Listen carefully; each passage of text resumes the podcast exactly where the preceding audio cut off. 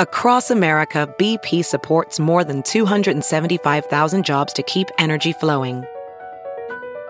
Jobs like building grid scale solar energy in Ohio and producing gas with fewer operational emissions in Texas.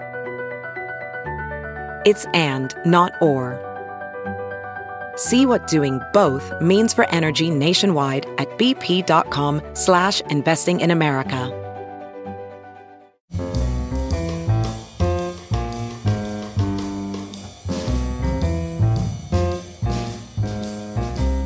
This is Merriam Webster's Word of the Day for Monday, September 3rd.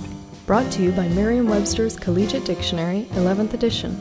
Available from your favorite bookstore or online at www.merriam-webster.com.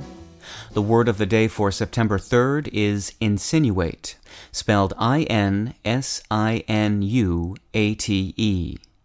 Insinuate is a verb that can mean to introduce something, such as an idea, or someone, such as yourself, gradually or in a subtle, indirect, or covert way.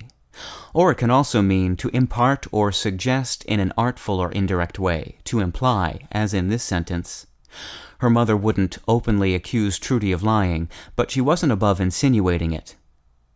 The meaning of insinuate is similar to that of another verb, suggest. Whether you suggest or insinuate, you're conveying an idea indirectly. But although these two words share the same basic meaning, each gets the idea across in a different way. When you suggest, you put something into the mind by associating it with other ideas, desires, or thoughts. You might say, for example, that a book's title suggests what the story is about. Insinuate, on the other hand, usually includes a sense that the idea being conveyed is unpleasant, or that it's being passed along in a sly or underhanded way. I'm Peter Sokolowski with your word of the day for Monday, September 3rd.